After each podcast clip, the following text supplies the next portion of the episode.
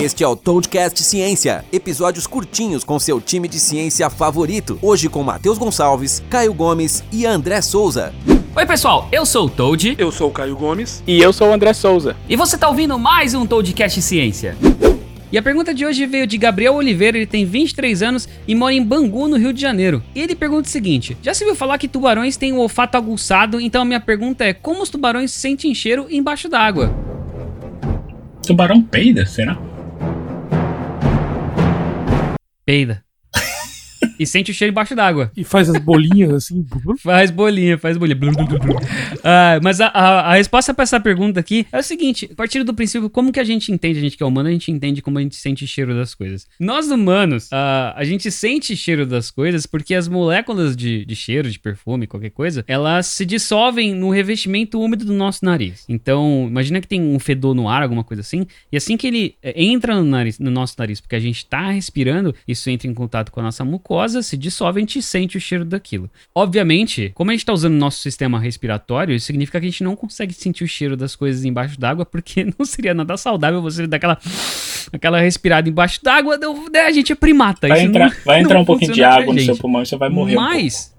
Esse que ele tá tentando falar. é só um pouquinho só. Não tentem respirar embaixo d'água. Mas os tubarões, eles possuem duas narinas ah, na parte inferior do focinho. Então, na, na- pega o focinho do tubarão, ele tem dois, dois orifícios ali que são as narinas deles. A gente, a gente pode falar que tubarão tem focinho? Acho que sim, né? Mas enfim, na ponta do focinho do tubarão tem as duas narinas ali. E essas narinas, elas são usadas somente pra sentir cheiro, pra sentir odor, e não pra respirar. O tubarão ele respira de outras formas. Então, ele. ah, imagina que a água ela flui de, para dentro dessas narinas. As moléculas de cheiro que estão na água ali, elas são captadas por, por receptores e células que são células especializadas, que compõem ali o epitélio olfativo do tubarão, que é a parte né, de, de, de sentir cheiro, que então ah, são transmitidas para o cérebro e o cérebro do tubarão identifica que aquilo é um cheiro. Então, é, é, assim, a gente usa o nariz para respirar, a gente tem duas funções no nosso nariz, o tubarão ele só usa as narinas ali para sentir o cheiro mesmo, e a, a forma como ele absorve oxigênio é diferente do, do- dos humanos. Por isso que eles conseguem sentir cheiro embaixo d'água. E, aliás, só para desmistificar uma coisa aqui, ah, os tubarões eles têm sim um olfato super mega aguçado e muito, muito mais aguçado do que os seres humanos. Mas é mito essa coisa de que o tubarão consegue sentir uma gota de sangue no meio do oceano e tal. Tem até um, um experimento de um youtuber chamado Mark Robber, que ele fez um experimento com sangue de verdade, tubarões de verdade, com um grupo de controle e tal. E ele mostra que na verdade isso não acontece. Eu vou deixar o link no post do episódio lá no nosso site que é toadcast.com.br, beleza? Então é isso, Gabriel. Essa é a resposta de como que os tubarões conseguem sentir cheiro embaixo d'água. Eu espero que você tenha gostado da resposta. E o episódio da próxima semana é o episódio que responde a seguinte pergunta: Por que que o vento é refrescante? Se você quiser saber a resposta, já sabe, fica ligado e ouve o próximo episódio da semana seguinte. Isso é vento ou é outra coisa? Isso seria bem.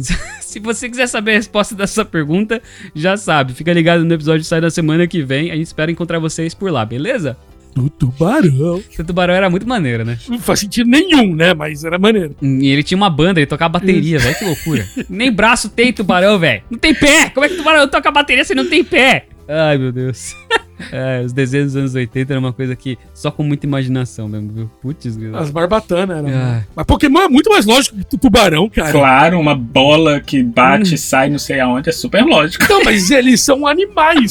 O tubarão era um tubarão que anda na terra, anda num fusca e toca numa banda. Pô,